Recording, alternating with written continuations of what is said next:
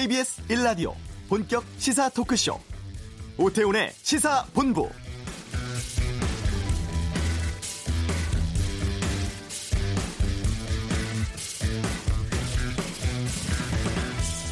지난 목요일 발생한 강원 산불로 모두 2,100여 곳의 시설이 피해를 입은 것으로 집계가 되었습니다. 또 천여 명의 이재민은 임시 주거 시설과 친인척의 집 등에 머무르고 있는데요. 현재 4천여 명의 자원봉사자들이 이재민들 도와주고 있고요. 어제까지 기부금도 한 150억 원 정도가 모였습니다. 또 소방 공무원들의 국가직 전환을 원하는 국민청원 동의 어제 오후에 20만 명을 넘어섰습니다. 또 시간 지나면서 당시 위험을 무릅쓰고 불길도 두려워하지 않았던 여러 상황들 이야기가 전해지고 있는데요. 오태훈의 시사본부 잠시 후 이슈에서 강원 산불 관련해서 긴박했던 상황을 겪으신 분을 직접 연결해서 말씀 듣는 시간 준비합니다. 한국개발연구원 KDI가 최근 국내 경제 상황에 대해서 경기 부진 이런 진단을 내렸습니다. 경제 브리핑에서 다루겠습니다. 장관 임명 강행 논란 속의 현 국회 상황 또 정치권의 정계 개편에 대해서는 2부 정치화투에서 살펴봅니다. KBS 라디오 오태훈의 시사본부 지금 시작합니다.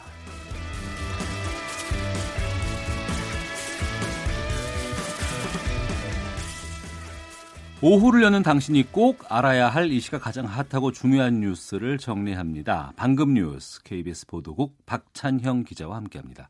어서 오십시오. 네, 안녕하세요. 오늘 첫 소식은 어떤 걸로 시작할까요? 네, 고교 무상 교육 실시 관련 소식입니다. 네. 오늘 당정청 협의 열렸거든요.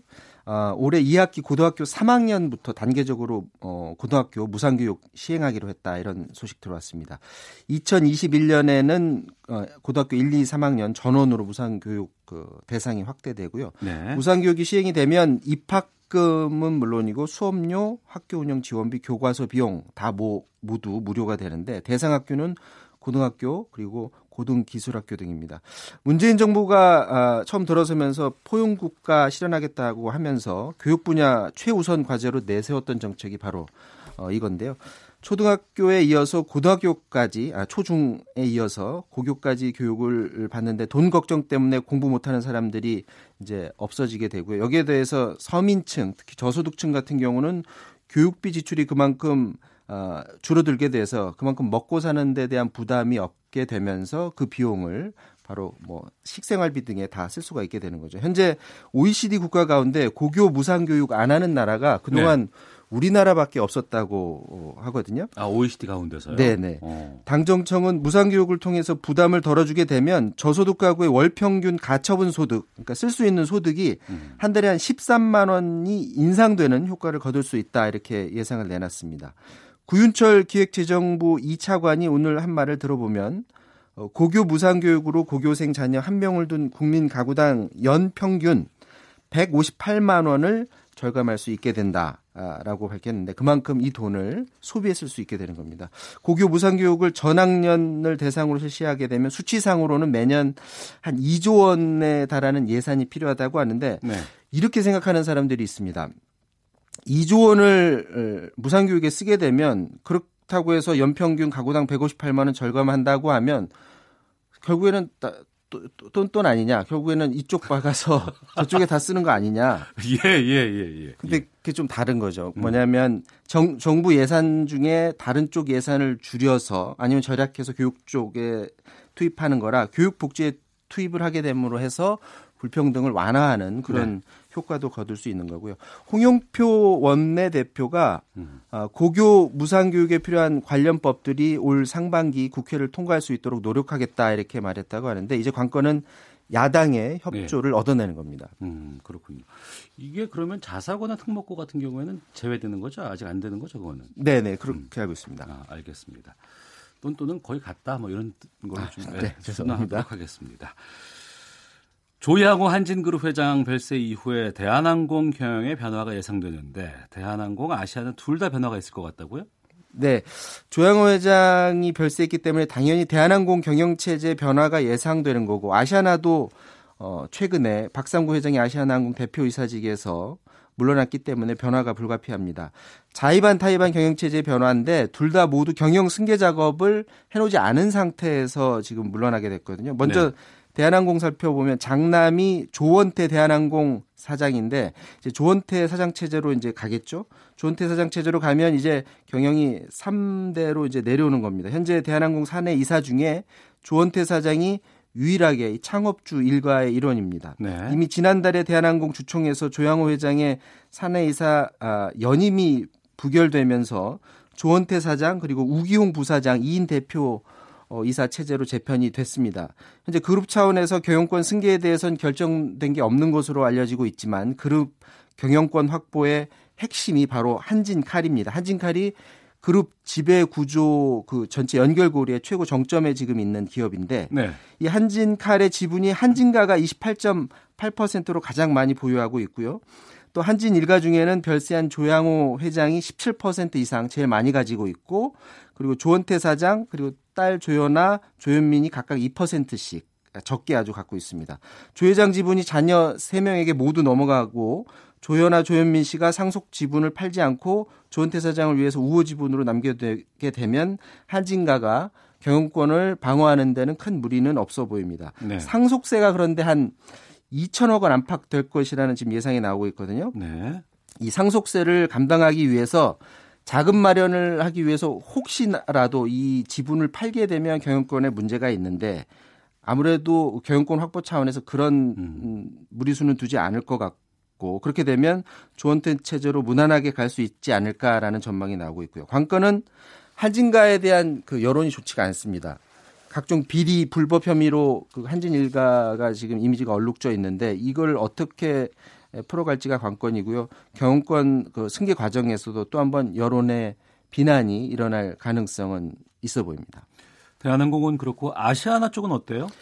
그 금호 아시아나 그룹도 최근에 박상구 회장이 아시아나항공 대표 이사직에서 물러난 뒤에 이원태 부회장 중심의 비상 경영 어, 위원회가 가동이 됐습니다. 이 부회장은 그런데 오너 일가는 아닙니다. 그룹은 빠른 시간 안에 외부 인사를 영입해서 그룹의 회장으로 어, 앉힌다는 그런 계획인데 그럼 금호그룹은 외부로 넘기고 오노 일가 체제로 넘어가지 않느냐 그 부분이 관심인데 어, 그룹 차원에서는 현재 3세 승계에 대해서는 선을 긋고 있는데 어느 정도 시간이 지난 다음에 아무래도 3세로 어, 경영권을 넘길 것이란 전망이 많습니다. 바로 어, 박 회장의 장남이 박세창 아시아나 IDT 사장인데요. 그룹 지배 구조의 정점에 에, 금호도 역시 금호 고속이 자리 잡고 있습니다. 근데 박 사장이 이 금호 고속의 지분 21%를 보유하고 있고요. 이 같은 지분은 어, 부친 박 회장 31% 다음으로 많은 지분을 박 사장이 지금 가지고 있는 겁니다. 박세창 사장의 대표이사 경험은 지금 1년도 안 됐거든요. 아직까지는 경영 능력을 전혀 입증을 하지 못한 상태고 경영 능력을 입증하지 못한 상태에서 3세 경영을 한 재벌의 대표적인 사례 우리는 많이 봐왔지 않습니까? 네. 박세창 사장이 앞으로 남은 기간 어떻게 어, 본인의 경영 능력을 입증할지도 어, 관건이고요. 만약 입증하지 못하게 됐을 경우에 금호그룹이 어떤 선택을 할지도 지켜봐야 될 부분입니다. 네. 한 소식만 더 보겠습니다. 우리나라 사람들이 과로로 한 해 1,600 명이 조기 사망하는 것으로 조사가 됐다고요? 네네. 그 우리 산업 재해 기준상 주당 평균 60시간 일을 하게 되면 과로한다라고 지금 하고 있는데 저 같은 경우는 이제 올해는 좀 상황이 다른데 지난해 같은 경우 제가 계산해 봤더니 주당 72시간을 근무했었더라고요. 굉장히 체력적으로 무리가 오는데 저보다 더 심하게 현장에서 더 열악한 상황에서 근무하는 분들이 굉장히 많다고 합니다. 어, 한국보건사회연구원이 어, 그 같은 기준으로 해서 조사를 해봤더니 현재 남성은 14%, 여성은 5.1%가 주당 60시간 이상 노동을 하고 있는 것으로 어, 나타났습니다. 네. 아무래도 큰 기업보다는 음, 저 버스를 모신다든지 택시를 모신다든지 그리고 서비스업, 자영업 이런 쪽에서 일하는 사람들이 상대적으로 과로를 많이 하고 있는 것으로 나타났고요. 교대 근무 비율은 남성이 14.4%, 여성이 11.6%였습니다. 장시간 노동과 아, 교대 근무가 건강에 미치는 영향을 분석한 결과 과로로 인해 심뇌혈관 질환 유병 아, 유병률이 남성은 59%, 여성은 37% 증가했습니다. 남성이 상대적으로 많죠. 나, 아, 과로로 인한 조기 사망 한 해 1,644명이 과로 때문에 조기 사망하는 것으로 나타났고요. 72세까지 생존한다고 가정했을 때 예상 손실액은 7,500억 원이었다고 합니다. 우리나라가 현재 OECD 국가 가운데 근로 시간, 근무 시간이 최 아, 상위권으로 어, 많은 일을 하고 있는 어, 상황입니다. 네, 박찬영 기자였습니다. 수고하셨습니다. 자, 이어서 교통 상황 보겠습니다. 교통정보센터의 윤영을 리포터입니다. 네, 점심시간이 되면서 도로 상황은 많이 나아졌습니다. 다만 사고와 작업 등의 돌발 구간은 곳곳에 자리 잡고 있으니까 계속해서 교통안전에 유의하셔야겠습니다. 서울 시내 서부간선도로 성산대교 쪽 철산대교 부근에 있던 화물차 관련 사고는 정리가 됐습니다. 하지만 이 여파로 서해안고속도로 금 일찍분기점까지 가는데 30분가량 소요됩니다. 서울 외곽 순환고속도로 판교에서 일산 쪽은 청계 요금소 부근 4차로에서 승용차 사고를 처리하고 있어 주의가 필요해 보입니다. 경부고속도로 부산 쪽은 한남에서 서초와 신갈 분기점에서 수원, 또 우산에서 남사까지 밀리고요. 이후 안성 나들목과 금강 일대 정체는 작업이 있어서입니다. 서해안고속도로 목포 쪽 무창포 1차로에 장애물 있고요. 호남고속도로 천안 쪽 익산 부근 3차로에는 고장난 차 있으니까 잘 살펴 지나셔야겠습니다. KBS 교통정보센터였습니다.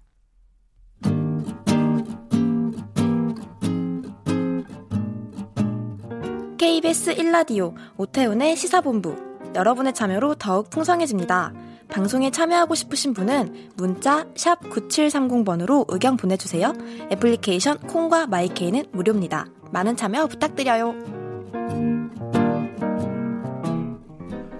지난주 강원 산불은 소방관, 또 자원봉사자, 군인, 공무원 등 많은 분들의 활약으로 지금 피해 수습 이루어지고 있는 상황이죠. 저희 시사본부는 아, 그날 그 속초 의료원에서 있었던 일에 좀 주목하고자 합니다. 산불이 번지는 가운데 속초 의료원 직원들이 병원에 있던 환자 또 장례식장 손님 등 140여 명을 안전하게 대피시켜서 인명 피해를 막았다고 하는데요.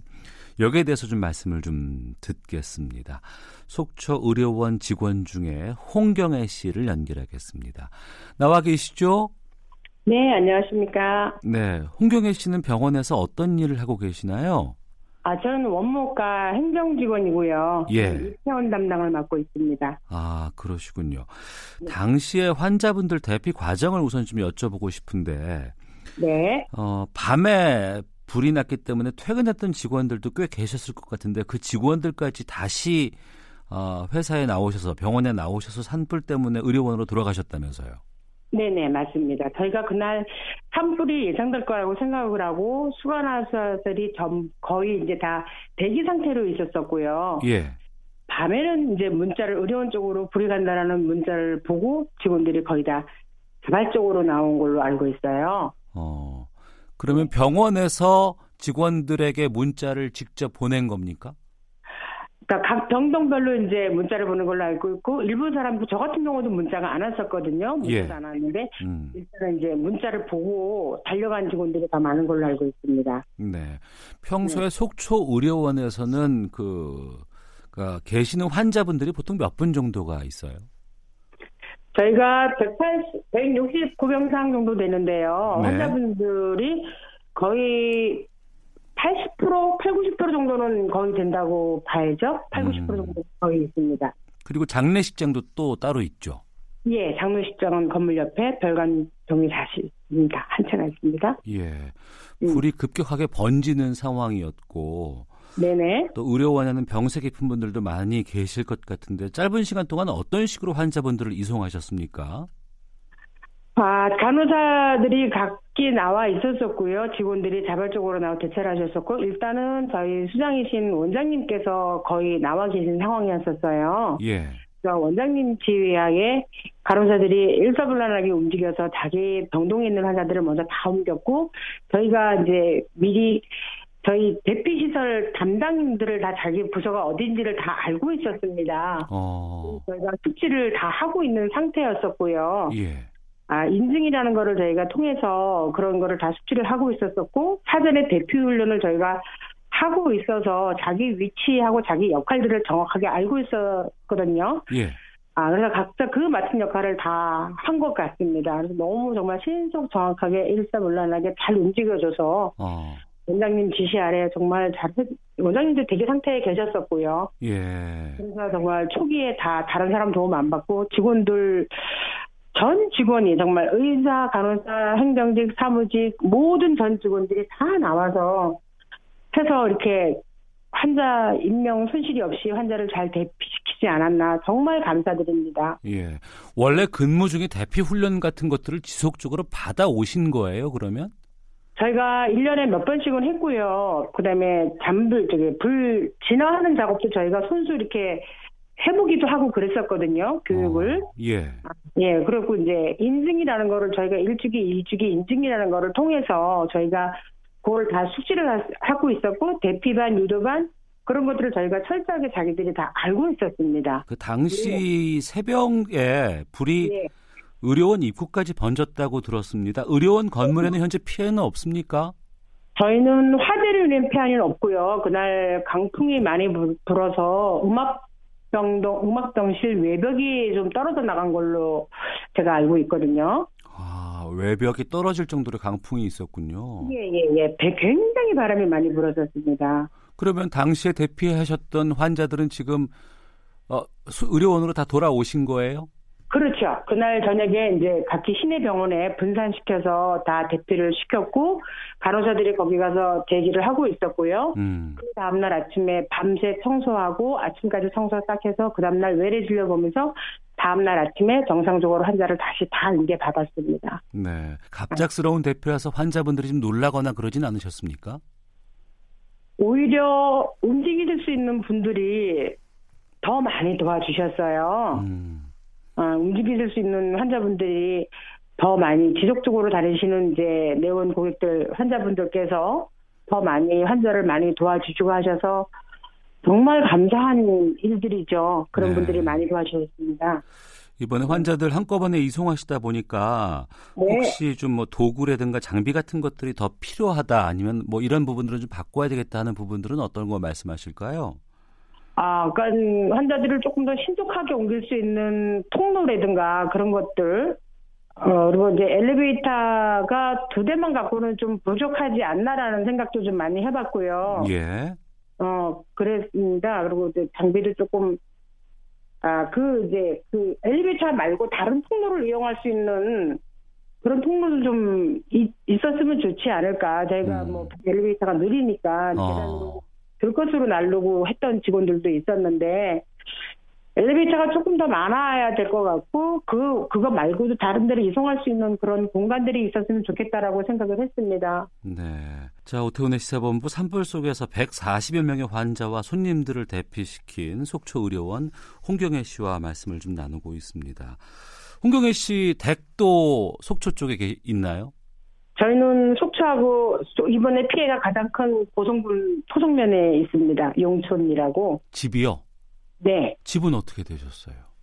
저희는 전설했습니다. 어, 아이고, 아이고, 아이고. 아이고. 한 1, 2분만 늦게 나왔으면 사람도 아마 못 나왔을 뻔 했어요. 아이고, 그럼 가족분들은 아이고. 지금 어떻게 다 건강은 하십니까? 건강은 하고 지금 현재 대피소에 있습니다. 아, 그러시군요. 네. 가족도 많이 걱정되실 텐데 그럼에도 불구하고 속초 의료원 직장으로 가신 거네요. 어, 그렇죠. 저기 1차 저희 식구들은 저희가 저희 가족은 이제 1, 2분 사이로 정말 급하게 급하게 정말 나왔고요. 음. 저는 저는 그 상황에서 저는 다른 곳에 불이 나서 거기에 있는 지인한테 전 전화를 하고 있어 안부 전화를 묻고 있는 중이었었는데 네네. 누가 또 저희 집에 전화를 해주셨더라고요. 빨리 피하라고 나가봤더니 어. 불이 벌써 마당까지 다 와 있었고 예. 신랑하고 손주를 잠자는 손주를 깨워서 데리고 나왔는데 차가 두 대가 있는데 하나는 벌써 차에 불이 붙어 있었었고요. 아이고, 아이고, 아이고. 어, 정말 1, 2분 사이로 안 나왔, 마당에 불이 막 둥글고 돌아다녀서 어. 간신히 간신히 아기를 옷을 애 안복에 덮어서 예. 그렇게 간신히 정말 1, 2분 사이에 피해 나왔어요. 예. 그리고 또 속초에 구순 친정 엄마가 계세요. 90살 된 친정 엄마가 혼자 사시는 분이 계세요. 예, 예, 예. 그래서 그 어머니까지 같이 1차적으로 대피를 했다가 음. 1차 대피한 곳에서 보면 영남호 쪽에서 불이 나는 게 의료원 쪽으로 가는 게 이렇게 보여요. 예. 의료원 쪽에다가 이제 식설 팀장님한테 전화를 드렸었죠. 불이 그쪽으로 가고 있다. 그러니까 음.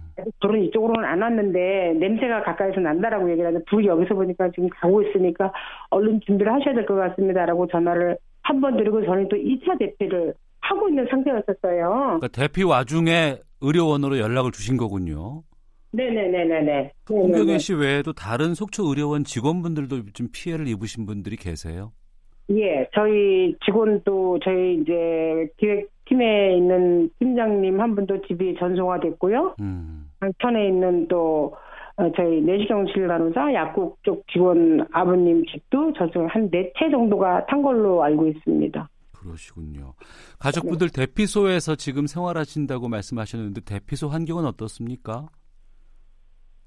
대피소 환경은 어, 이제 뭐 군수님도 오셔서 수시로 이제 점검을 해주시고 자원봉사 하시는 분들도 이제 잘해주셔서 대피소는 괜찮은데 애기하고 있기에는 너무 불편하죠. 음, 대, 어, 대피소라고 하는 곳이 지금 네. 어, 저희가 알고 있기로는 체육관 같은 곳이 아니고 뭐 연수원이라든가 이런 곳에 계시는 것으로 알고 있는데 어떤 환경인지도 좀 알려주시면 고맙겠습니다. 대피소가 저희는 어제 밤까지는 네. 저희가 동광산업과학고등학교에 저희가 대피소에 있었었고요. 이제 빠른 조치를 위해서 저희가 어제 저녁에 이제 서울시 공무원 연수원 아, 예. 그쪽으로 밤에 옮겼습니다. 거기서 어. 이제 며칠을 지냈죠. 그리고 이제 저희 신랑 같은 경우는 아침에 6시에 출근하시는 분이라 식사를 하셔야 되는데 고혈압 당뇨가 있으신 분인데 아침 식사가 자원봉사분들이 8시부터 시작이 되니까 네.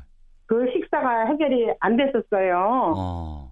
아, 그랬고 아기가 아침에 찬물이 안 나오니까 씻을 환경은 아니었었거든요. 아, 물은 나오지 않아요? 물은 나오는데 뜨거운 물이 안 나오니까 아, 아기가 뜨거운 물이 안 나온다. 예, 예, 예, 예. 그래서 이제 조금 불편했는데 그래도 빨리빨리 대처를 해주시고 음. 공무원 연수원 같은 경우도 저희한테 주셔서 저희가 그래도 오래 머물지 않고 나올 수 있게 돼서 정말 감사드리죠, 저희는. 네. 그러면 네. 그 공간은 지금 그 홍경혜 씨 가족끼리만 생활하는 공간인 거죠? 네네네네네. 아. 원룸처럼 그냥 방 하나, 그냥 거실 겸 부엌 겸 하나 이렇게 해서 저희 가족만 지금 쓰고 있습니다. 아이고, 중요한 것은 빨리 이제 그 집을 다시 지어야 될 것 같은데 어느 정도의 시간이 걸릴 것으로 생각되세요? 아, 저희는 지금 너무 글쎄요 그 시간 얼마나 걸릴까요? 저희는 뭐 빨리 됐으면 너무 좋겠죠. 그쪽으로 대피해 있어도 제가 지금 걱정이 많이 되는 부분은 저희 집에 반야라는 진돗개가 있는데 걔가 불 속에서 탈출을 해서 집을 지키고 있었거든요. 아이고 예예. 예. 근데 그 애가 지금 연기를 많이 마셔서 어. 계속 지금 헐떡거리고 있는 상황이라 때문에 좀 거기가 있어도 좀 불편한 게 많고 하루에도 몇 번 이제 왔다 갔다 해야 되는 상황이 돼서 예. 걱정이 되니까 저희는 조속한 시일 내에 빨리 해주셨으면 더 좋겠죠. 저희는. 음. 음, 네네네. 그러니까 반려견은 그 대피소에서 같이 생활할 수는 없는 상황이기 때문에 집에다 두고 그리고 이제 왔다 네. 갔다 해서 하면서 돌보고 계시네요. 네네네 그렇습니다. 음. 어려운 상황 속에서 어, 속초 의료원들 환자를 위해서 많은 애를 써 주셨고 또 본인의 집까지도 큰 피해를 입었는데 참 마음이 어떠실까 싶은데 어, 국가 차원에서 아니면은 뭐 시군 차원에서라도 이재민들에게 가장 필요한 것 지금 무엇이라고 생각하십니까? 일단은 주거 환경이겠죠. 음. 어, 주택이 어떻게 빨리 돼야 되는 거고 뭐 피해 본 건 저만 아니고 너무나 많은 집이 피해를 받기 때문에 뭐 어느 누구라고 먼저 해주, 해주고 안 해주고는 아니라 정부 차원에서 일단 주거 환경을 어떻게 좀 빨리 좀 개선을 해주셨으면 저희가 좀 안정이 되지 않을까 싶은 생각이 듭니다. 네. 끝으로 이제 속초 의료원이 공공병원이지 않습니까? 네네. 어, 이번 일 겪으시면서 또 공공병원에서 일하면서 느끼는 애로사항 아니면 좀 바꿔야 될 부분들 어떤 것들이 있는지 말씀 듣겠습니다. 네. 이번 같은 경우에도 보니까 아, 화재 시의 대피 요령을 저희가 알고 있었는데도 이제 건물 난에서 보면 이제 좀 대피할 수 있는 공, 쾌적하게 대피할 수 있는 그런 시설들이 좀 더 보강이 되어야 될 것 같고요. 네. 저희가 지금 공공병원임에도 불구하고 이제 도수와 과들이 많이 없는 과들이 있어요. 음. 정말 도에서 좀 적극 좀 지원을 해 주셔서 공공병원이 정말 잘 살아날 수 있게끔 해주셨으면 정말로 감사하겠습니다. 예, 아이고 그 의료원 걱정도 많이 하십니다만 저는 홍경혜 씨 대기 빨리 좀 수습이 됐으면 좋겠다는 말씀 전합니다. 아이고 고생 네. 많으셨고요. 네네. 자 오늘 말씀 고맙습니다. 네, 감사합니다. 네, 속초 의료원에서 근무하고 있는 홍경혜 씨였습니다. 헤드라인 뉴스입니다. 이주열 한국은행 총재가 미국 워싱턴 DC에서 개최되는 G20 재무장관 중앙은행 총재회의와 2019 IMF 세계은행 그룹 춘계회의에 참석하기 위해 내일 출국합니다. 금융감독원에 따르면 지난해 연금저축 적립금과 가입자를 2017년과 비교했을 때 양적 성장은 지속했지만 증가율은 3년째 둔화되고 있다고 밝혔습니다. 김성태 자유한국당 의원 딸을 비롯한 KT 특혜 채용 의혹을 수사 중인 검찰이 오늘 오전 KT 광화문 지사를 압수수색했습니다.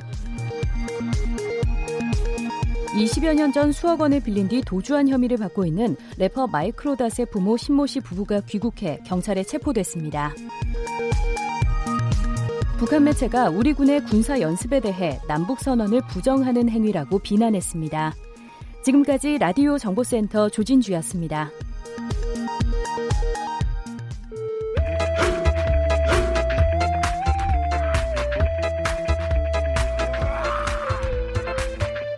오태우래 시사 본부. 네, 시사본부 듣고 계신 지금 시각 12시 47분 됐습니다. 어려운 경제 소식을 알기 쉽게 설명해 보는 시간입니다. 시사본부 경제브리핑. 참 좋은 경제연구소 이인철 소장과 함께합니다. 어서 오십시오. 네, 안녕하세요. 국책연구기관 한국개발연구원 KDI가 우리 경제 둔화 국면이 더욱 심해지고 있다 이렇게 진단을 했다면서요? 그렇습니다. 이 국내외에서 이제 한국 경제를 바라보는 시각이 조금씩 조금씩 좀 아, 냉랭해지고 있다라는 건데요. 네. 이 국내외 전문가들이 이구동성으로 올해 우리나라의 성장률 전망치를 대폭 내리고 있습니다. 이런 가운데 국책연구기관인 이제 KDI는 한국개발연구원은 굉장히 상징성이 있습니다. 이제 가장 이제 공신력 있는 기관으로서 정부의 직원을 할수 있는 기관인데 네. 경기 둔화를 넘어서 부진이 우려된다라는 겁니다. 이게 4월 경제 동향 보고서예요. 음. 우리 경제가 안 좋아지고 있다라면서 경기 진단을 둔화에서 부진으로 한 단계 낮췄는데 네.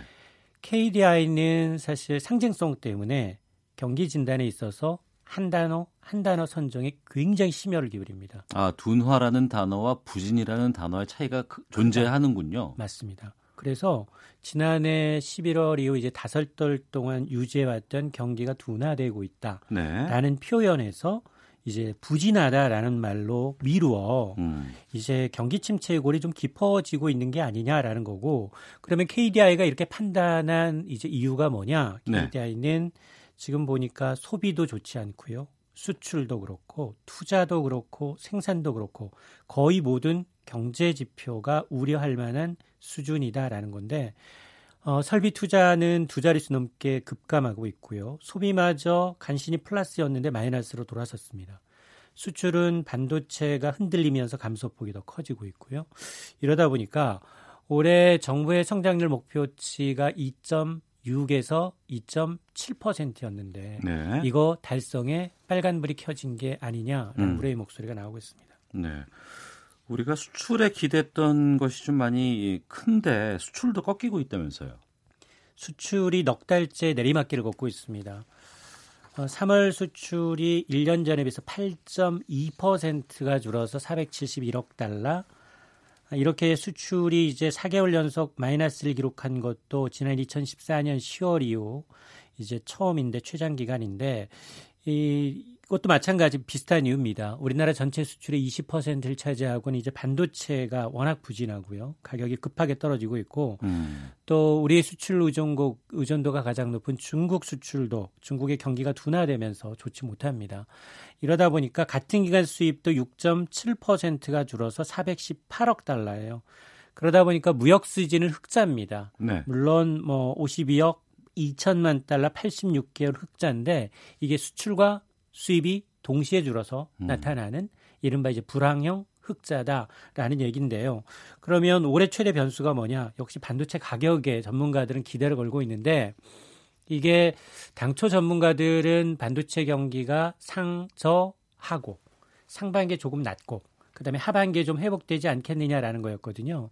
IT 기업들이 이제 서버 하반기 들면 뭐 서버도 교체해야 되고 이 5G 통신이 이제 나오면서 뭐 데이터 센터를 확충한다든가 여러 가지 플랫폼에 이제 고사양의 반도체 수요가 좀 늘어나지 않겠느냐 이런 기대감이 있었는데 그러나 최근 들어서는 이제 글로벌 반도체 큰 고객들이라는 기업들이 지금 굉장히 재고를 많이 쏘, 쌓아놓고 있습니다. 네. 이 재고 조정이 과연 언제 끝날지 이제 알 수 없고 또 중국도 반도체 생산과 함께 경기마저 둔화되고 있다라는 점이 반도체 가격이 연내 회복되기는 좀 쉽지 않지 않겠느냐 이런 의견 반론도 만만치가 않습니다. 네. 해외 전문가들은 지금 우리 경제를 어떻게 보고 있습니까? 아마 제가 세계적인 신용평가사인 무디스가 올해 우리나라의 성장률 전망치를 2.1%로 낮췄다고 말씀드렸는데요. 예. 이게 주요 기관들 가운데 가장 보수적이에요. 무디스에서. 무디스에서. 내년이 2.2%예요. 어. 그리고 이제 연례협의차 지난주 우리나라를 방문했던 스탠다드 앤 폴스도 비슷합니다. 아, 이제 홍남기 경제부총리와 만난 자리에서 최저임금 인상과 주 52시간 근무제 등을 정책 효과를 봐가면서 필요하다면 보완 개선해야 한다라고 제언을 하고 있는데 물론 이런 이 정책들이 국민의 삶질 개선 향상을 위해서 긍정적인 측면이 있다라고 인정을 하면서도 이게 이제 정책 효과를 봐가면서 필요하다면 보완과 개선을 통해서 이 장기적으로 작동할 수 있도록 정부가 적절하게 대응해야 한다라는 주문인데 그러면서 이제 올해 성장을 전망치를 낮춥니다. 우리나라의 성장률 전망치를 기존의 2.5에서 2.4%로 낮추고 동시에 이 경기 부양을 위해서 한국은행이 연내 한 차례 금리를 더 내려라라는 거예요. 네. 근데 이거는 IMF 국제 통화 기금도 비슷합니다.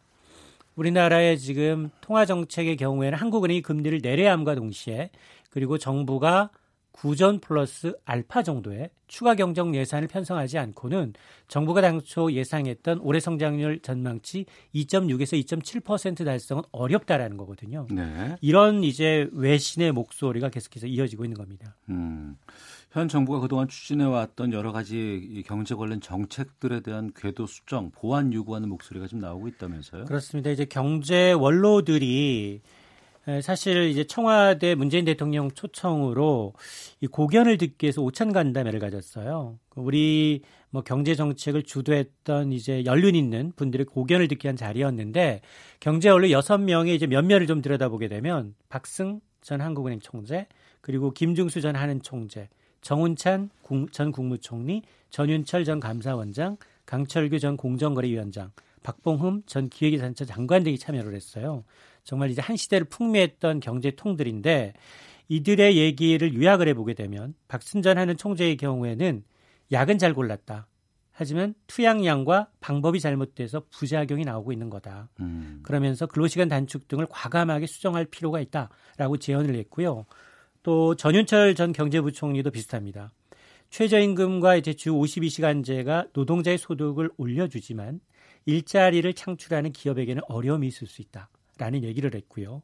이러다 보니까 사실 문 대통령이 초청으로 마련된 자리였고 과연 이런 어떤 원로들의 고견이 어떻게 반영될지는 사실 4월 이달에 현 정부 출범 3주년입니다. 네. 그러다 보니까 이제 경제 정책 방향과 수단이 이제 나올 텐데 과연 이런 보완책이 어떻게 이제 이 참고돼서 수정 제시될지 한번 주목해 볼 필요가 있습니다. 네. 정부 정책에 대한 보완도 필요한 부분이고 또 여러 가지 뭐 탄력 근로제라든가 뭐 최저임금 관련해서 아니면 추경고 관련해서는 국회 역할이 상당히 중요한데 국회에서 지금 벽을 넘기가 쉽지 않아 보이잖아요. 맞습니다. 어제부터 이제 다음 달 7일까지 4월 임시국회가 열립니다. 이번 이제 여야 이번 국회에서는 뭐 탄력 근로제 단위 기간 확대를 포함한 이제 근로기준법 개정안 그리고 이제 최저임금법 개정안 등 이 쟁점 법안을 좀 다뤄보자 라고 의견은 같이를 하고 있는데 문제는 이 여야는 지난 이 국회에서부터 이 탄력 근로제 단위 기관과 이제 최저임금 체계 결정을 좀 이완하는 법안 이거 묶어서 패키지로 하려다, 시도하려다가 실패했습니다. 어. 그러면서 이 여야가 지금 첨예하게 대립하고 있는 부분이 여당의 경우에는 현행 3개월인 단위 기간을 6개월로 하자라는 이제 경산호의 합의안을 그대로 제출했는데 자유한국당은 아니다. 단위 기간을 최대 1년까지 더 늘려야 한다라는 입장을 고수하고 있고요. 그런데 문제는 8월이 되면 최저임금 결정 심의로 넘어가야 되거든요. 네. 시일도 촉박하죠.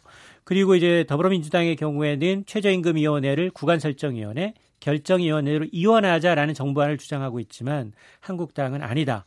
이 최저임금이라는 건 지역별, 업종별 차등화를 또 요구하고 있어서 이 정당 간 의견 차가 커서 과연 4월 임시국회 통과되겠느냐 이런 이제 진통이 다소 예상이 되는 대목입니다. 네.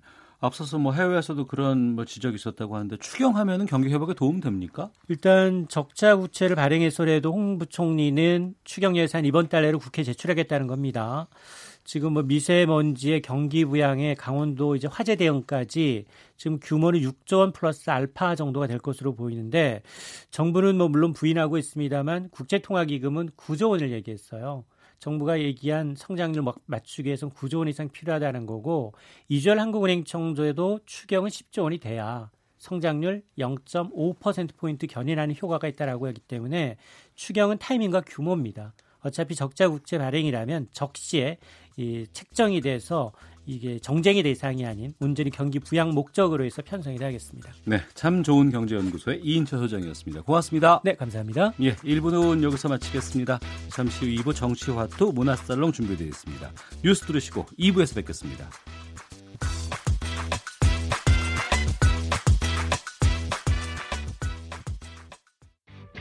야, 아 왜? 점심시간에 뭐하냐? 자야지. 야, 그러지 말고 이거 한번 들어봐. 아, 뭔데? 지금 당장 라디오를 켜봐.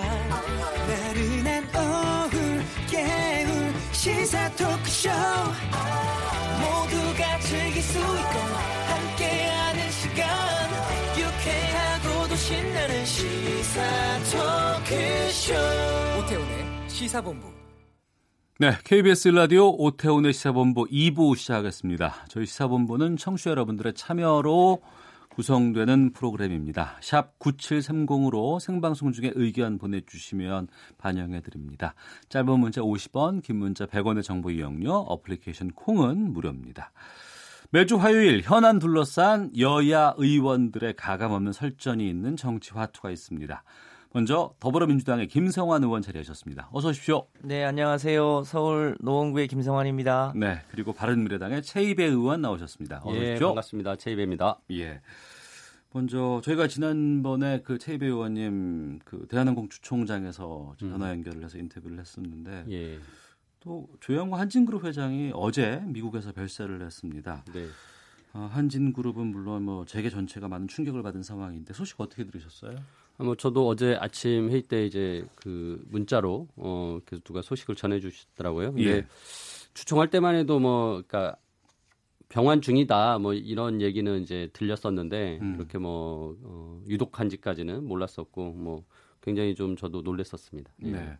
일부에서는 그런 얘기들을 하시더라고요. 그렇게 건강이 위독한 상황이면 그렇게 음. 주총에서 이사 연임을 위해서 계속 시도할 수 있게 음. 있어야 되느냐라는 그런 문제 제기도 좀 나오고 있는 것 같은데. 그러니까 제가 보기에는 아마 그 내부에서는 이렇게 돌아가실 만큼은 아니라고 생각했던 것 같아요. 뭐 예. 병환이 급격히 더 안 좋아졌다라는 얘기도 하는 거 봐서는. 음. 근데 그 회사에서 이제 이거 그러니까 건강이 많이 안 좋다라는 얘기를 계속 이제 마, 공개적으로 많이 안 했거든요. 그러니까 네, 네.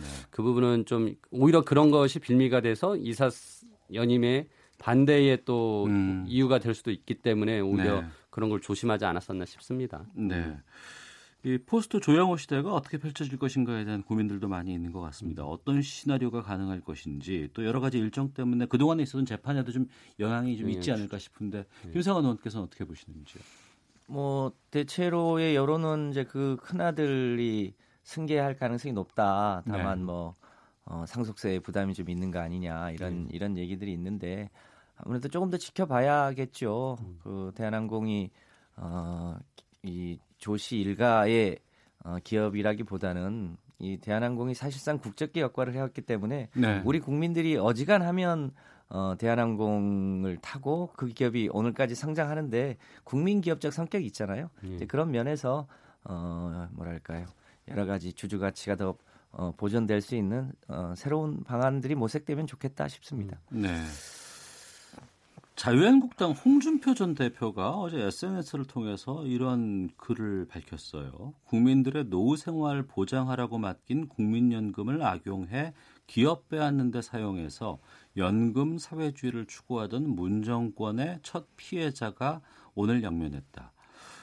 어떻게 들으셨는지 어느 분께서 좀 말씀하실까요? 뭐 굉장히 이제 사실에 대한 어떻게 왜곡인데요. 그러니까 예. 국민연금이 주주로서 의결권을 행사하는 거는 뭐 올해가 처음이 아니라요. 벌써 한 10여 년이 가깝게 됐습니다. 그래서 뭐 지금까지 해오던 일을 했던 거고 당연히 주주가 주주총회에서 의결권 행사하는 거는 너무나 당연한 거고 그렇게 함으로써 국민 연금의 또 수익률이 올라갈 수 있는 거거든요. 뭐 그런 부분을 무슨 연금 사회주의라고 지금 재계나 또 한국당이 계속 얘기하는데 어 어떻게 보면은 완전한 사실 왜곡 그리고 이념몰이로 이렇게 좀 국민연금을 이렇게 의결권 행사하고 이렇게 주주권 행사하는 것을 저지하려는 뭐 그런 이제 어, 속내가 있는 것이다라는 생각이 듭니다. 네.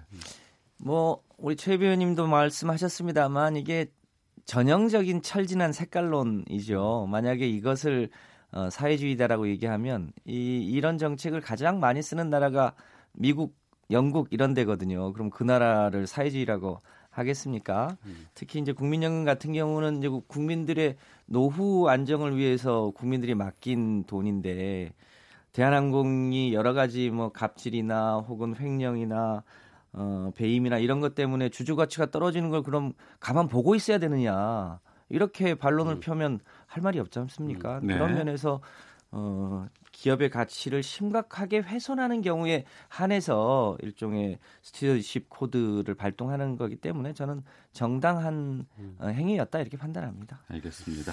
더불어민주당 김성환 의원, 바른미래당의 최이배 의원과 함께 정치화투 본격적인 주제로 좀 가보겠습니다. 아, 청문 보고서가 채택되지 않은 박영선, 김연철 두 장관 후보자에 대해서 문재인 대통령이 어제 오후에 임명했습니다. 여기에 대해서 야당의 반발이 거셉니다.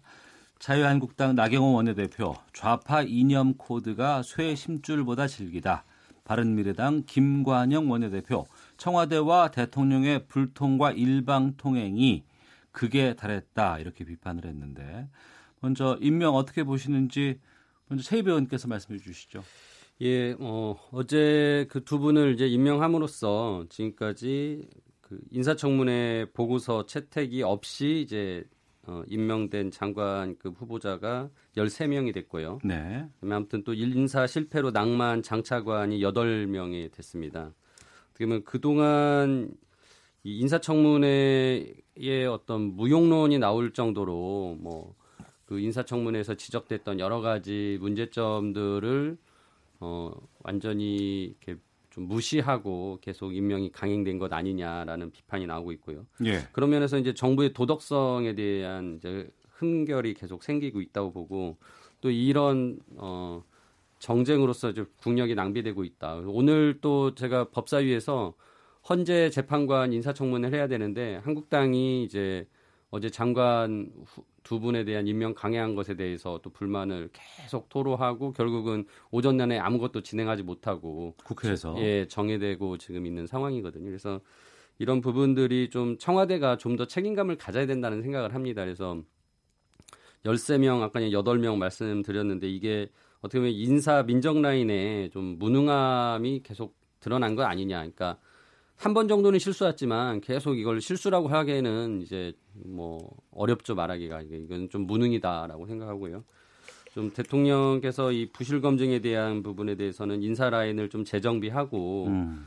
좀 눈높이에 맞는 청와대에서 인사 시스템 개편해야 되는 거 아니냐라는 어, 저희가 이제 당에서 계속 얘기를 하고 있습니다. 네. 네. 청와대도 좀 부담이 될 것 같기도 하고 그리고 어제부터 4월 임시국회 시작됐습니다만 지금 이 국회가 정상적으로 아, 운행이 될지에 대한 고민도 있거든요. 김성원 의원께서는 어떻게 보시는지요? 네, 이 청문 관련해서 한 말씀만 좀 드리면요. 예. 그 14번의 청문 보고서 채택 없이 임명이 강행됐다 이렇게 하는데 그 내용을 좀 더듬어 보면요. 그 예를 들면 김상조 공정거래위원장, 음. 강경화 외교부 장관 이게 첫 장관 임명 때 이분들 청문 보고서 이런저런 이유로 채택을 예. 안 해줬거든요. 네. 근데 이분들 어, 굉장히 잘하고 계시잖아요.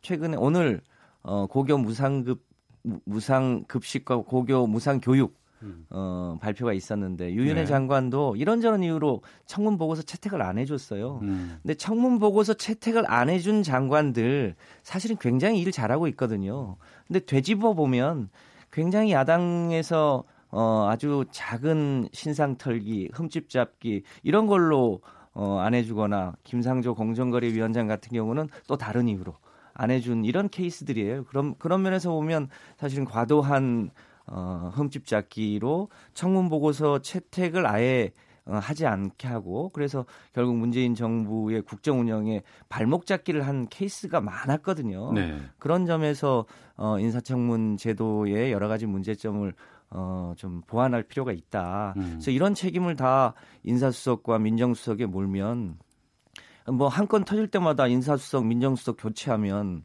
그 그거 하다 볼 일 다 보게 되잖아요.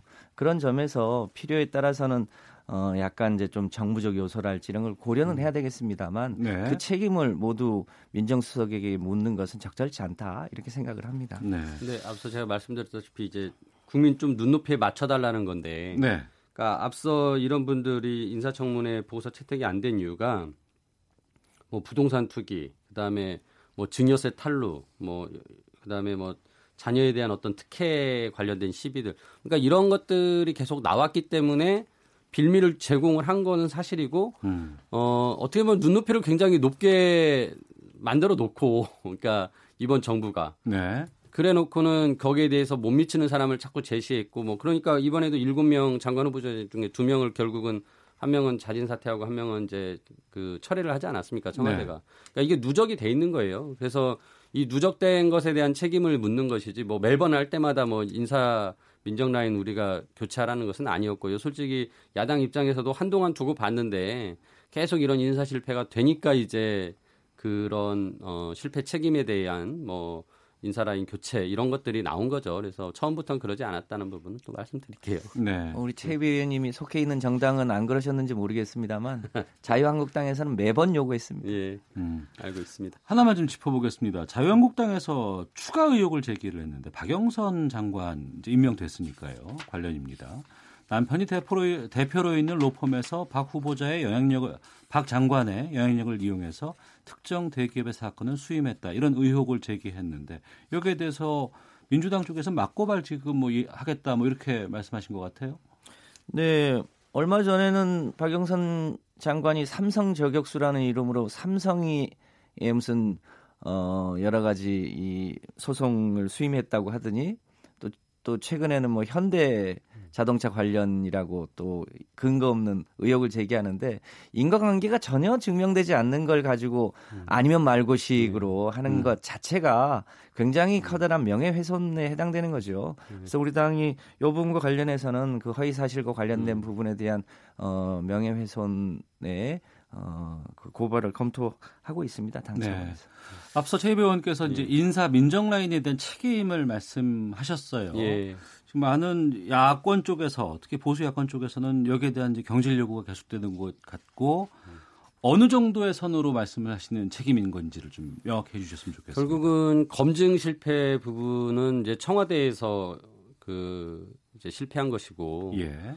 특히나 이제 지금 조국 수석이 이제 민정 수석으로서 그런 인사 검증에 또 중요한 그 역할을 하고 있는데 이제 솔직히 그 조국 수석에 대해서는 어떻게 보면 사법 개혁에 더 올인하고 계시잖아요. 음. 그러니까 오히려 그런 역할을 하느라 이런 인사에 관련된 부분은 신경을 못 쓰는 것이다라고 생각이 들고 그럴 바에는 아예 그냥 사법 개혁 뭐 어, 특별위원장을 맡든지 뭐 이런 쪽으로만 역할을 하시고 네. 명확하게 민정에서는 진짜 민정에서 할 일을 하는 그런 또 분으로 어, 적, 적합한 분을 어, 그 임용해야 되는 거 아니냐라는 생각이 듭니다. 그래서 뭐 저는 이제 인사 수석의 이제 조현옥 수석과 그다음에 민정의 이제 조국 수석 두 분에 대해서는 인사 조치가 좀 필요하겠다라는 생각을 하고 있습니다. 네.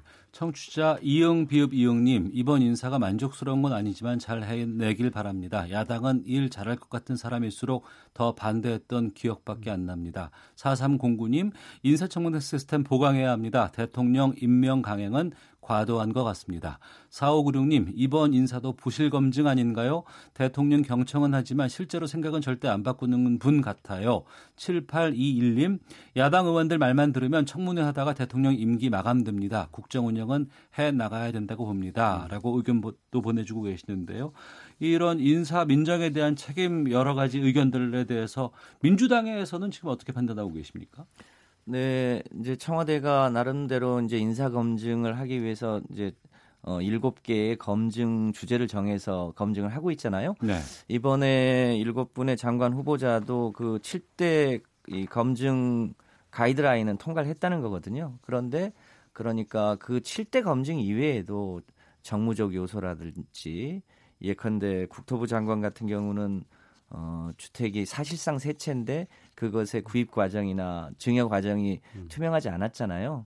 그런데 어, 주택 정책을 담당하는 장관이 어, 그렇게 음. 처신하는 게 적정하냐?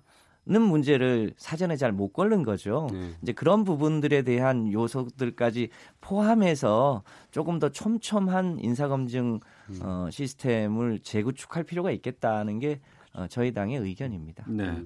자연스럽게 인사청문회 관련해서 좀 말씀을 좀 나눠볼까 합니다. 예. 인사청문회 필요하고 중요하고 많은 분들께서 관심을 갖고 있는데 정책 검증으로 해야 된다고는 하지만 이게 신상 털기로 가고 있다라는 지적이 나오는 부분도 있고 또 하나는 아무리 문제 제기를 해도 대통령이 임명 가해하면 그만 아니냐라는 음. 무용론도 나오고 있습니다.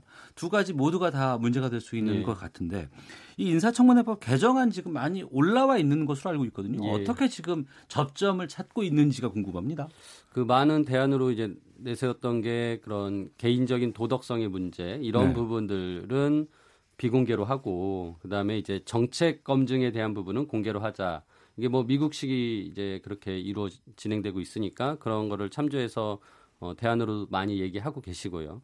그다음에 그 만일 보고서 채택을 안 하거나 부적격 의견이 나왔을 때 대통령이 그러함에도 불구하고 강행하는 것에 대해서 음. 또좀 어 어떻게 뭐 제동을 걸 수 있어야 되는 것 아니냐라는 건 나오는데 그 부분은 저도 좀 어려운 부분이긴 합니다. 대통령의 인사권에 대해서 어 너무 제한하는 것 자체는 또 어렵기 때문에 하지만은 어, 우리가 지금 총리에 대해서는 임명을 반, 그 국회 임명 동의를 받아야 되거든요. 네. 근데 모든 장관을 그럴 수는 없지만 뭐 부총리까지라든지 뭐 이렇게 좀 어, 중요한 그 업무를 하게 되는 부분에 대해서는 더 좀 강화된 어, 국회에 좀 권한을 주는 것이 바람직하지 않나라는 또 어, 현재 대안이 또 나와 있습니다. 근데 이런 사안들이 법 개정도 필요하고 뭐 때로는 그 또 뭐 헌법적인 사안도 될 수 있다라는 의견을 주시더라고요. 그래서 예. 그런 부분들은 좀 국회 내부에서 좀 그 논의가 되게끔 해야 음. 되는데 거의 지금 논의가 안 되고 있습니다. 그래서 저희 당에서 다음 주 중으로 해서 한번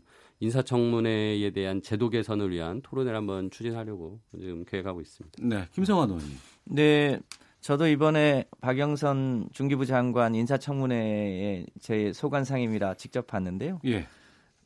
야당 의원들이 정책 검증과 관련된 질문은 단 한 건도 하질 않았어요. 음.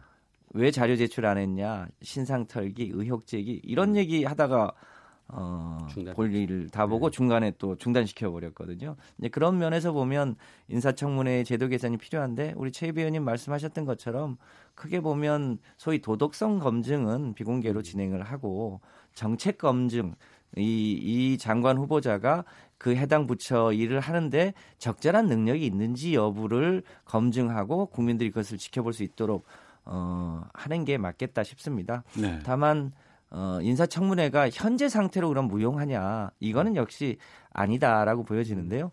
어, 실제로 어, 이 인사청문회 과정에서 여러 가지 문제점이 추가로 확인이 돼서 중간에 낙마한 분도 음. 생기고 또 그렇죠. 그런 과정에서 의혹이 해결되는 경우도 있기 때문에 네. 이런 제도의 장단점을 잘 가려서 음. 어 이제 조만간 여야가 머리를 맞대고 제도 개선을 하긴 해야 될 것으로 보여집니다. 네. 청취자 0324번님 지금 국회에서 요구하는 건 의원 내각제 하자는 건가요? 지난 정부에서도 청문회 보고서 채택 없이 임명하거나 부적격 판정에도 임명했었습니다.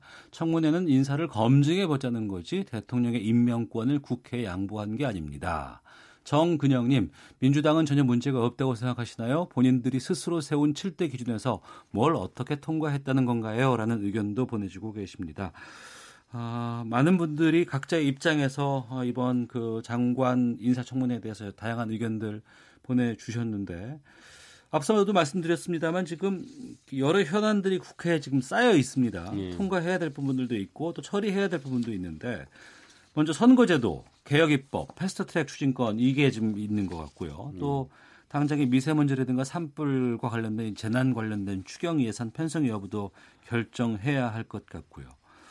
근데 지금 이 인사청문회 이후에 여러 가지 후폭풍 등으로 국회 정상화는 쉽지 않아 보입니다. 음. 4월 국회 전망 각각 어떻게 판단하고 계시는지 최 의원께서 먼저. 예, 일단 임시국회를 이제 개원을 하긴 했습니다 어제부터. 네. 근데 아직 그 의사 일정이 지금 원내대표 간 협의가 안 돼서 하나도 잡히고 있지 않습니다. 근데 이, 이번에 그 지난주에 통과된 법 중에 중요한 게 그 국회 운영에 관련된 법 중에 그 법안 소위를 일주일에 두 번씩 꼭 열어라라는 그런 내용으로 그 국회 운영에 관련된 법이 통과가 됐는데요.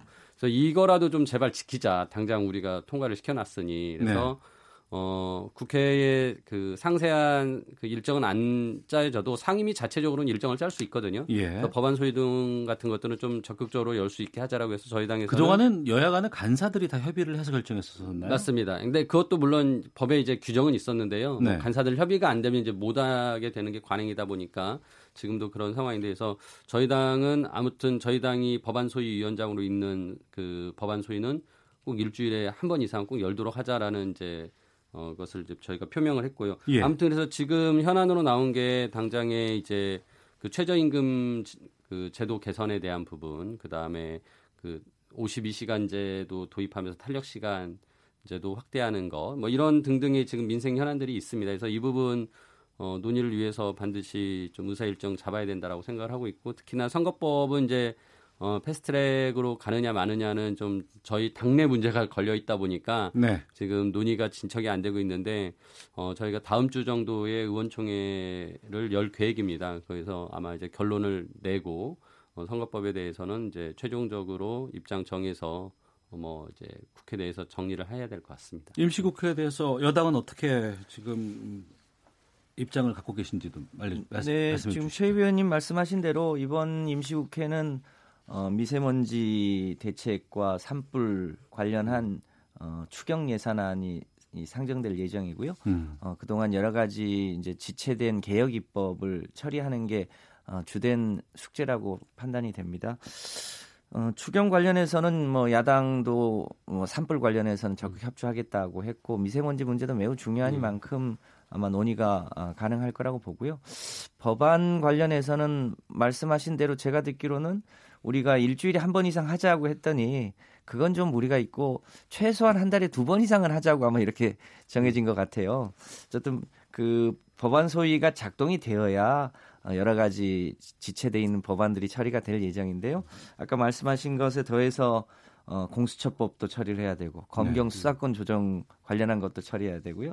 굉장히 오래된 숙제가 돼 버렸는데 유치원 3법도 아직 처리가 안 됐거든요. 그 그리고 탄력 근로제 문제라든지 최저임금을 결정하는 구조도 이참에 좀 바꾸자고 했는데 여러 가지 숙제들이 있습니다. 택시 카풀 관련한 예. 것도 마무리를 해야 되고요.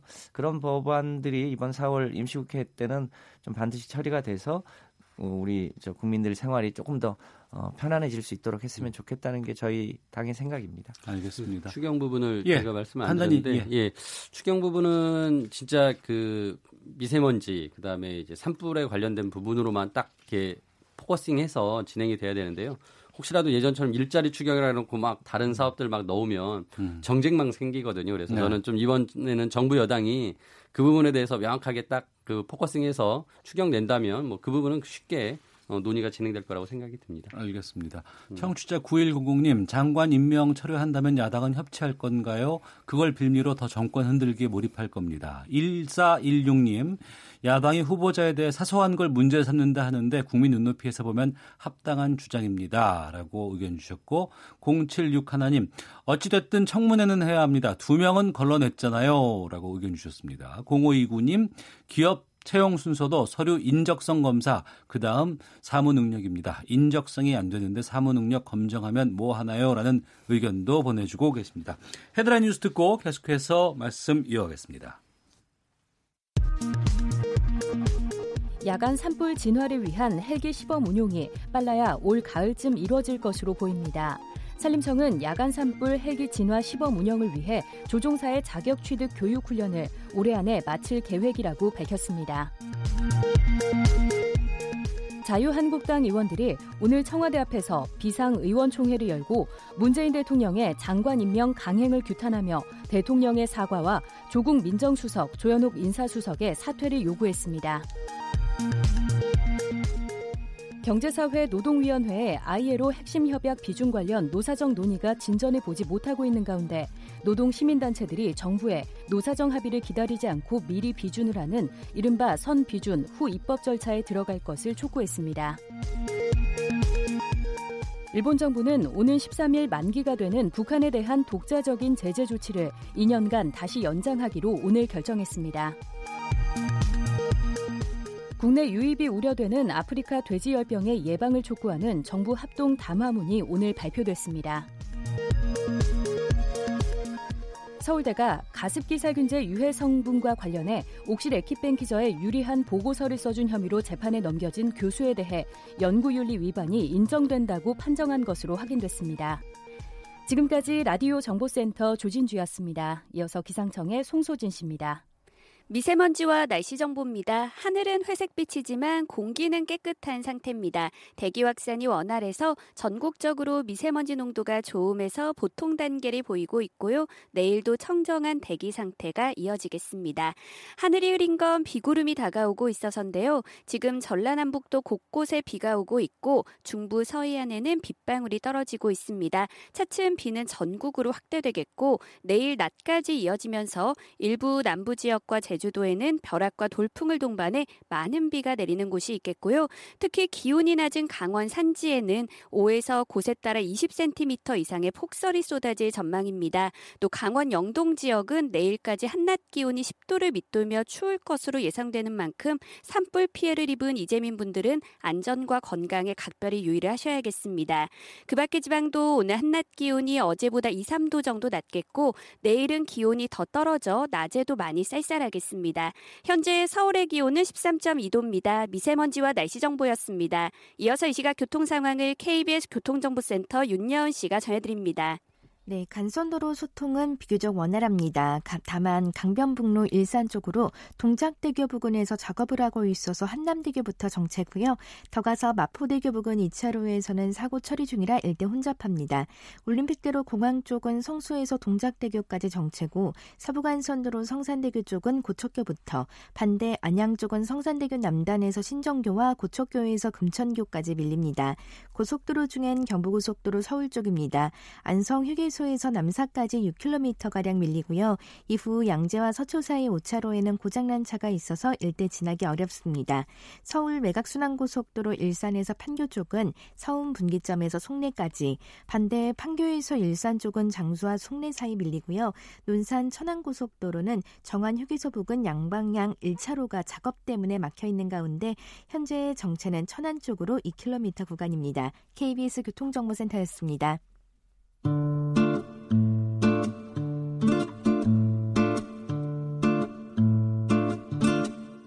오태훈의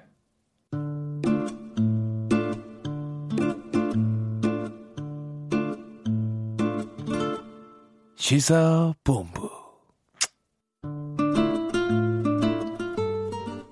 네, KBS 라디오 오태훈의 시사본부 더불어민주당의 김성환 의원, 바른미래당의 최이배 의원과 함께하고 있습니다. 정치화투 4.3 보궐선거 이후의 첫 정치화투입니다. 보궐선거에 대해서 두 분께서는 어떻게 판단하고 계시는지 성적에 대한 평가들 좀 해보시죠. 먼저 김성환 의원님. 네, 어, 뭐, 아시다시피 창원 성사는 이제 정의당 후보하고 저희 민주당 후보가 단일화를 했는데, 네. 어, 이제 신승을 했고, 통영 고성은 이제 자유한국당 후보가 당선이 됐잖아요. 그 과정에서 대체로 선거 결과는 무승부다라고 하는 이면에, 어, 특히 민주당은 좀 더, 어, 국민들의, 어, 희망, 바램, 나라다운 나라를 만들기 위한 노력에 대해서 조금 더 경각심을 갖고 일하라라고 하는 메시지가 숨겨져 있다라고 네. 해서 그런 부분에 착목하고 어, 좀 더 낮은 자세로 혹시 우리가 잘 못하고 있는 부분은 없는지 등을 잘 살펴서 어, 해야 되겠다는 다짐을 어, 새삼스럽게 하는 계기가 됐습니다. 더 네. 열심히 해야겠죠. 최 배우님, 바른미래당 상황이 총선 이후로 지금 녹록지 않은 것 같습니다. 보궐선거 이후로. 예, 예. 예. 음. 아, 예, 보궐선거죠. 하태경, 이준석, 권은희 최고위원이 선거 참패 책임을 지고 지도부가 총사퇴해야 한다. 음. 어, 회의에 불참까지 했다고 하고 손학규 대표는 버텨야 길이 있다. 자진 사퇴서를 일축했습니다. 음. 지금 어떤 상황인 거예요, 바른미래당이? 저희가 이번에 보궐선거에 그 후보를 창원에서 한 명을 냈는데 굉장히 좀 후보를 물색하기도 어려웠습니다. 그러니까 네. 나서는 분들이 없어서 어, 그런 어려운 상황임에도 불구하고 아무튼 후보가 있어서 나갔고 뭐 당에서는 굉장히 이제 좀 나름대로 당력을 집중을 하자라고 해서 손 대표님이 직접 가가지고 창원에서 거의 한 달 넘게 살면서 어, 선거 지원을 했고 근데 그 과정 속에서 저는 뭐 우리가 이 선거를 이길 수 있다라고 생각하고 뛰어든 건 아닙니다. 네. 아무튼 이번 기회에 경남에 가서 바른미래당을 알리고 특히나 이게 당이 통합된 이후로 그 경남에는 그 우리 그 조직 기반이 굉장히 없었거든요. 그래서 음. 또 그런 것들을 만들어내면서 거기에 있었던 어, 국민의당 쪽, 바른정당 쪽 그 사람들을 이렇게 당원들을 하나로 묶어내는 작업. 네네. 네. 그리고 또 어, 손다방을 계속 통해서 연동형 비례대표제 홍보를 계속 또 손낙규 대표님이 하셨거든요. 그래서 여러모로 그런 정치적인 고려를 가지고 갔던 겁니다. 근데 음. 지금 와서 뭐 거기서 그 성적이 안 좋았다고 갑자기 손학규 대표에게 이제 책임론을 내세워서 그 세 분의 최고위원이 이제 어다 뭐 같이 사퇴하자라고 하는데 네. 좀 과도한 그 요구라고 생각이 듭니다. 그래서 음. 지금 그 부분에 대해서는 그 세 분 이 이제 그렇게 하고 있는 게 또 당의 전반적으로 뭐 많은 의원들이 공감하는 내용이 아니거든요. 예. 어, 그러다 보니까 지금 지도부에서 아무튼 따로 이거를 어, 모여서 앞으로 어떻게 더 잘 나가 잘 해야 될 것이냐라는 논의를 해야 되는 것이다. 라고 지금 이제 논점이 옮겨가고 있습니다. 그렇게 음. 뭐 과거에 대한 그뭐또 책임론이 아니라 어, 선거에 대한 그 결과에 대한 책임론이 아니라 더 우리 당이 어, 존재감을 부각하기 위해서 어떻게 더 잘해야 되는가에 대한 전략을 만들어내는 좀 노력을 하자는 쪽으로 지금 논의가 진행이 되고 있고요. 네. 조만간에 지도부가 모여서 그런 부분에 대해서 어, 논의할 계획이고 어, 그런 과정을 통해서 좀 당이 더 단합되고 어, 한 목소리 낼 수 있는 그런 분위기를 좀 만들어 보려고 합니다. 보궐선거 이후로 정치권은 지금 내년 총선 체제로 지금 돌입한 것으로 보입니다. 아마 그렇죠. 모든 당들이 아마 그렇죠. 그렇게 네. 지금 집중하는 상황까지 지금 가고 있는 것 같은데 먼저 민주당 쪽에서는 총선 전략의 한 축으로 탁현민 대통령 행사 기획 자문위원을 당으로 임명할 것이다, 기용할 것이다 이런 보도가 나왔는데 어떻습니까? 네, 그러니까 당의 실무적 차원에서 아이디어 차원에서 어, 거론됐던 얘기인데 조금 확정적인 것처럼 나와서요. 저희도 음. 좀 당혹했는데 네. 그러니까 아직 공식 비공식 차원에서 논의된 바는 없고요. 예. 어, 탁현민 행정관이 어, 뭐 어, 뭐 예전에 자기가 쓴 책 때문에 약간의 이제 구설수에 놀라 있긴 했습니다만 실제 홍보 소통 분야 에는 굉장히 또 탁월한 능력이 있는 게 사실이거든요. 음. 예. 그 능력을 당 차원에서 어떻게 잘 활용할지에 대해서는 음. 어, 고민 중에 있습니다. 네. 다만 그것이 홍보소통위원장 뭐 직은 아닐 수도 있고요. 음. 그래서 당은 어, 이 다음 총선을 치르기 위해서 어, 전국에 있는 능력 있는 분들을 다 모셔야 되기 때문에 어, 여러분들을 두루 어떻게 총선 체제에 합류케 할지 고민 중에 있습니다. 양정철 전 청와대 비서관도 지금 복귀한다는 얘기가 계속 나오고 있거든요. 네. 민주연구원을 원장으로 이제 복귀를 한다고 하는데 이게 이제 내년 총선을 위한 어떻게 뭐 전략으로 판단을 해도 될지. 네, 지금 민주연구원 원장이 김민석 원장인데요. 네. 임기가 5월 13일까지입니다. 그러니까 예. 5월 중순 이후에는 어 양정철 어 지금 이제 내정자죠. 네. 내정자가 민주연구원장으로 어, 임명이 되면 아마 본격적으로 어, 역할을 하게 될 텐데요. 민주연구원의 역할이 어, 당의 이제 중장기 전략 과제들을 연구 하는 게 주 역할이니까요. 음. 총선을 앞두고 있어서 아마 총선의 여러 가지 전략적 과제들을 민주연구원이 주로 연구하게 되지 않을까 싶습니다. 예. 어, 저희 방송에서 이제 정두환 전 의원이라든가 박지원 음. 의원과 이제 여러 가지 정치권의 상황들을 얘기를 했을 때 총선 체제로 들어가면 바른미래당이 어, 유지하기는 쉽지 않을 것 같다는 전망도 내놓고 계십니다. 예. 일부는 자유한국당 쪽으로 아니면 보수의 음. 정계 개편이 이루어진다거나 음. 또 일부는 뭐 민주당 쪽으로 이렇게 뭐 진보의 정계 개편이 이루어질 수도 있다라고 음. 전망들을 많이 하시는데 최 의원께서는 어떻게 판단하세요?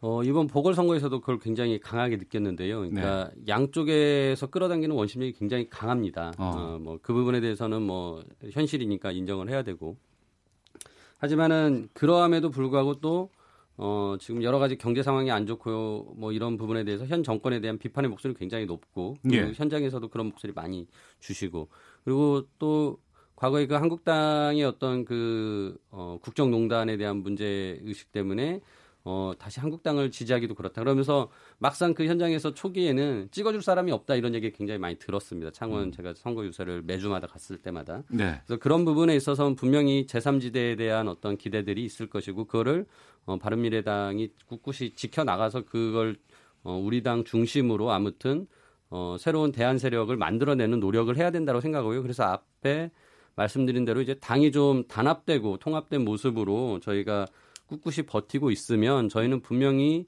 어, 제 3당으로서의 기회가 또 올 것이다라고 생각을 합니다. 그래서 어, 그런 외부의 원심력을 잘 버텨낼 수 있도록 저희가 어, 당내 좀 소통도 더 강화하고 네. 뭐 그렇게 해야 된다고 생각을 하고요. 뭐 그런 면에서 이제 좀 당에 좀 어, 이렇게 딴 목소리를 많이 내시는 분들에 음. 대해서 어떻게 보면 이제 당에서 좀더 어, 그 부분인데요. 하면서 이제 해결해 나가야죠. 그, 이현주 의원이 당원권 정지 1년 중징계 받았지 않습니까? 예. 이현주 의원은 어떻게 한대요? 그러니까 작년 12월에 제가 여기 와서도 말씀드렸는데 손학규 대표가 나갈 사람은 나가라라고 뭐 이렇게 얘기한 바가 있었습니다. 예. 그러니까 그 어떻게 보면 우리 당의 이런 존재 자체를 부정하고 자꾸 이제 그 원심력이 끌려가면서 당을 통째로 가야 된다라고 얘기하시는 분들은 뭐 솔직히 지금 이 당에 남아 있을 이유가 없죠. 그래서 음. 어 이게 당원권 정지 1년이지만은 뭐 이렇게 되면은 내년에 공천을 당에서 줄 수 없는 상황이기 때문에 실질적인 제명이거든요. 그래서 예. 본인도 뭐 어젠가 뭐 아무튼 탈당에 대한 뭐 그런 언급을 하신 것 같더라고요. 그래서 음. 저는 뭐 본인도 자신의 정치 지향과 맞는 분들하고 같이 정치하는 게 더 편하실 거라고 생각이 들고요. 네. 어좀 당 내에서 이 당의 존재 자체를 인정하고 여기서 아까 말씀드린 대로 제3당으로서의 어떤 새로운 그 어, 중심축이 되겠다라고 동의하는 분들이 음. 어, 통합해서 같이 간다면 충분히 어, 이 바른미래당으로 어, 존재의 가치가 있다라고 생각합니다. 이현주 의원은 그러면 당을 떠나도 뭐 지금 상황에서는 뭐 지금 상황에서는 오히려 그렇게 당에서 뭐 해당 행위하고 막 좀 내부에 대고 더 이렇게 어, 문제 제기를 하시는 분이라면 음. 굳이 당에 있을 이유가 없다는 생각이 듭니다. 내부에서 네. 총질하면 더 아프죠. 예, 그렇죠. 9368님, 바른미래당은 보궐선거 결과에 집착하기보다는 내년 총선에 더 신경 써야 하지 않을까요? 라고 네. 눈웃음표 주셨고요. 네. 8242님, 이현주 의원 등등은 자유한국당으로 넘어갈 명분 쌓기 애쓰는 것 같습니다. 라고 의견 주셨는데요. 김성환 의원님, 네. 지금 상황으로 그럼 내년 총선은 지금의 선거제로 그냥 치러지는 겁니까? 아니면 아직도 여지가 남아 있는 겁니까? 저는 여지가 남아 있다고 생각합니다. 예. 어, 선거법은 특성상 패스트트랙에 올리더라도 결국은 어, 전체 합의가 필요한데요. 네. 거기에서 가장 중요한 게 결국 그 시기에 민심이 중요하거든요. 그 민심에 따라서 결과적으로는 어떤 식으로든 조정하게 되지 않을까 싶은데요. 큰 음. 방향으로 보면 지금 자유한국당이 얘기하는 것처럼 전체를 다 지역구에 투표한다는 거는 세계적인 추세를 거스르는 거고요. 어떤 방식으로든 아마 비례대표가 확대되는 쪽으로 음. 가고 어, 지금 야 3당이 주장하는 연동형 비례제의 요소들도 가미돼서 음. 가게 되지 않을까. 그런데 그게 인원이 얼마나 될 건지는 음. 조금 더 협상을 해봐야 될 것 같습니다. 음, 알겠습니다.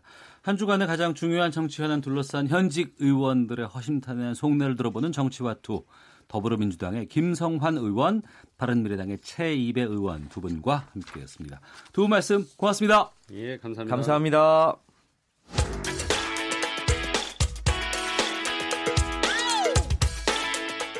오태훈의 시사본부는 여러분의 소중한 의견을 기다립니다. 짧은 문자 50원, 긴 문자 100원의 정보 이용료가 되는 샵 9730, 우물정 9730번으로 문자 보내주십시오. KBS 라디오 앱 콩은 무료입니다. KBS 라디오 오태훈의 시사본부. 지금 여러분은 대한민국 라디오 유일의 점심 시사 프로그램을 듣고 계십니다. 네, 문화 연예계 뉴스들의 여러 가지 이면들 또 깊이 있게 다뤄보는 시간입니다. 하재근의 문화살롱 하재근 문화평론가와 함께합니다. 어서 오십시오. 안녕하세요. 한뚝백 한뚝배기 하실래에 이분이잖아요. 예. 로버트 할리 하일 씨. 예, 하일 씨. 필로폰 투약 혐의로 체포됐어요. 예, 좀 너무 충격적인 사건이 알려졌는데 네. 경기 남부청 사이버 수사대에서 그 인터넷 마약상을 수사하던 중에 이제 첩보를 입수했다고 하는 거죠. 어, 어떤 유명한 사람이 인터넷 마약 인터넷으로 마약을 샀다고 하더라. 그게 이제 하일 씨라는 겁니다. 음. 그래서 이제 체포를 했는데 처음에 하일 씨가 마약을 사긴 했지만 어, 이게 투약하진 않았다라고 이야기했다는 보도도 일부 나왔었는데 사실인지 모르겠지만. 네. 근데 이제 그 다음에 나온 보도가 간이 소변 검사를 했는데 양성으로 나왔다 이런 보도가 나와서 어. 투약은 한 것이 아닌가. 예. 근데 더 구체적으로 어떤 경위로 이런 이제 투약까지 하게 됐는지 기간은 어떻게 되며 어. 횟수는 어떻게 되며 이게 이례적이냐 상습이냐에 따라서 죄질이 달라지거든요. 예. 그리고 양은 어떻게 되며 혼자 했는지 뭐 혹시 또 다른 사람이 연결이 되어 있는지 등등등 음. 이런 부분들 지금 경찰이 조사하게 될 것으로 보입니다. 최근에 방송에서 많이 뵀거든요. 네. 급작스러운 체포이기 때문에 방송가에도 좀 타격이 꽤 있을 것 같아요. 타격이 당연히 있고 국민들한테도 굉장한 충격이죠. 네. 그러니까 하일 씨가 78년에 우리나라에 선교하러 왔거든요. 음. 그 부산에 선교하러 와서 그때 사투리를 배운 겁니다. 예, 예. 그리고 미국으로 돌아가서 변호사가 됐는데 근데 한국을 잊지 못하고 90년대 다시 한국으로 돌아와서 아예 귀화를 해서 영도화 씨 시조가 됐거든요. 영도화 씨. 영도화 씨. 부산 어. 영도. 거기서 이제 옛날에 선교 활동을 했던 거죠. 예. 영도화 씨 시조가 돼서 한국에서 그 후로 이제 계속 활동을 하고 CF에도 나오고 지금 또 교육자거든요.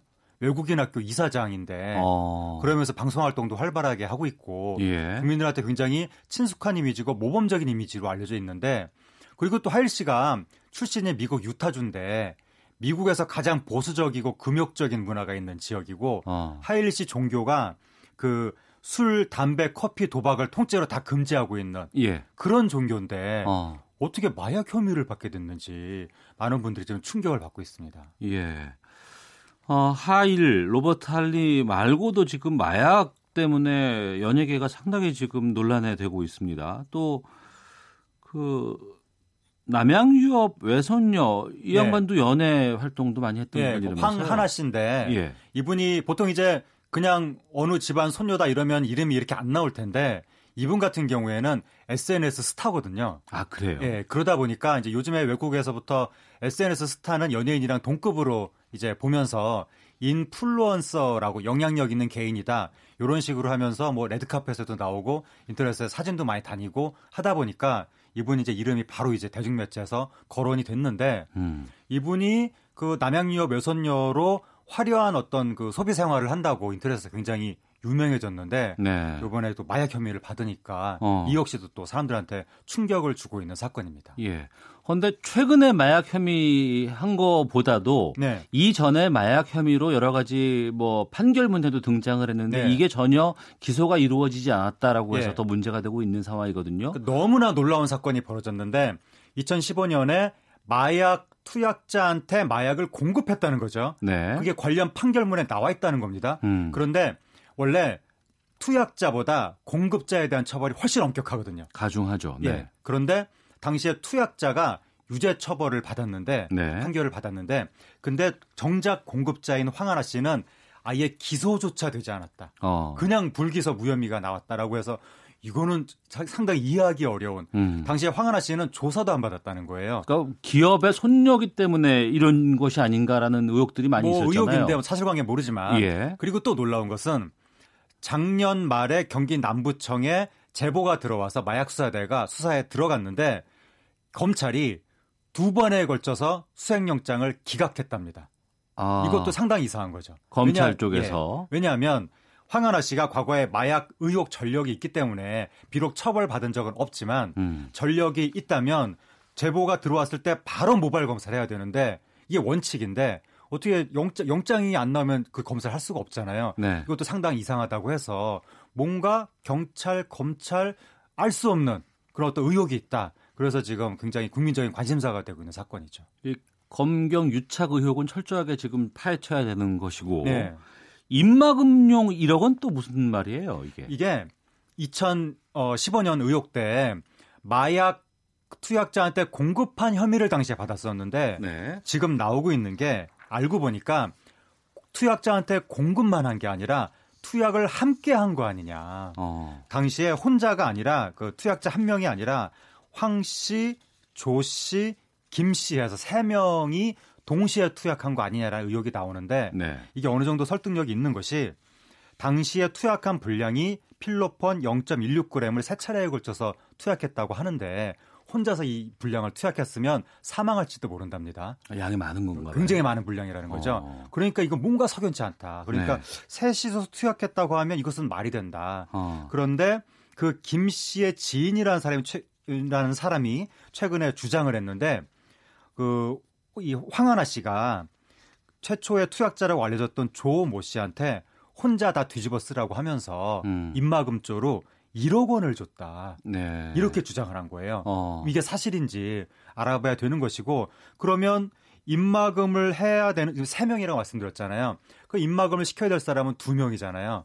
그러면 과연 만약에 돈을 줬다면 조 씨한테만 줬겠는가 등등등 음. 여러 가지 의혹이 생기는 거고 그러면 또 김 씨는 왜 수사선상에서 빠졌을까? 네. 그 그쪽과 관련해서 혹시 또 무슨 의혹이 있는 건가? 음. 이런 것도 또 알아봐야 되는 것이고 그 다음에 여기서도 또 의혹이 생기는 게 만약 그런 식으로 돈을 줘서 입막음을 하려고 했다면 예. 마약이라는 게 입막음 한다고 덮여지는 게 아니거든요. 음, 그렇죠. 왜냐하면 아무리 입을 막 입을 맞춰도 투약 검사하면 그 다 나오죠. 모발 검사하면은 뭐 예, 예. 그러니까 왜그이이 저기를 될 성공할 수도 없는 입막음을 시도했겠는가? 이것은 어, 경찰과 검찰이 나를 조사하지 않을 거라는 내 모발을 뜯어가지 않을 거라는 음. 확실한 믿음이 있지 않고서는 네. 이런 입막음을 시도할 수 없다. 그러니까 뭔가 경찰과 검찰에 대한 유착에 대한 정황이 더 강해지는 거 아니냐 음. 이런 등등등 여러 가지 의혹이 나오고 있어서 확실하게 조사를 해봐야 될 것 같습니다. 네. 최근에 영화 같은 것들 보고 있으면 뭐 검찰, 경찰의 유착이라든가 네. 범죄와의 연루 이런 것들 많이 나오거든요. 네. 그리고 또 별장 성접대 관련해서는 영화 내부자들 보면 그것이 막 투영되는 것처럼 네. 느낌이 나오고 있고 최근에 이런 얘기도 나와요. 연예인 이야기가 연일 좀 갑자기 터져 나오고 이러고 있는데 이게 네. 또 다른 어떤 정확 진짜 막 문제가 되는 것을 관심을 돌리기 위한 예. 의도가 아니냐 예. 이런 의혹들 참 많이 나오거든요. 예. 어떻게 보세요? 그 이제 그 의혹인데 이상합니다. 왜냐하면 정준영 씨 휴대폰 그 대화방 메시지들 네. 그게 공개된 이후에 거의 한 시간 몇 주가 지났죠. 거의 한 달 정도에 걸쳐서 띄엄띄엄 연예인들 이름이 한 명한 잊을만하면 한 명씩 등장하면서 혐의점도 추가가 되고 이러고 있잖아요. 네. 근데 이게 이상한 게 뭐냐면 이 모든 소스가 정준영 씨 휴대폰에서 나온 포렌식 그 파일 그게 소스거든요. 네. 대화방 참여자들. 근데 그거는 하루 이틀이면 다 확인할 수 있을 텐데. 음. 그럼 거기 누가 참여했고 누가 사진을 올렸으며 누가 동영상을 올렸는지 금방 확인할 수 있을 것 같은데 네. 왜 이렇게 띄엄띄엄 혐의점들이 이렇게 나올까 음. 뭔가 이상한 부분이 있어서 그러, 그러다 보니까 이제 사람들의 관심은 다 그 연예인 쪽으로 그 대화방 메시지 그쪽으로 흘러가는 것이고 그러다 보니 근데 또 황하나 씨도 지금 연예인 얘기를 하고 있거든요. 예, 예. 그래서 연예계 쪽으로 지금 또 파장이 굉장히 커질 조짐을 보이고 있는데 그 황하나 씨가 자신한테 마약을 권유한 사람이 연예인이다 이러고 있어서 뭔가 지금 너무 그 경찰 유착 이런 쪽보다는 연예인과 관련된 스캔들 쪽으로 시선이 지금 몰아가고 있는 것이 아닌가. 음. 거기에 대해서는 좀 의혹이 있고 의혹을 떠나서 어떤 현상이 그렇게 흘러가고 있어서 뭔가 상황을 좀 종합적으로 봐야 될 것 같습니다. 알겠습니다. 하재근의 문화살롱 함께하고 계시는데요.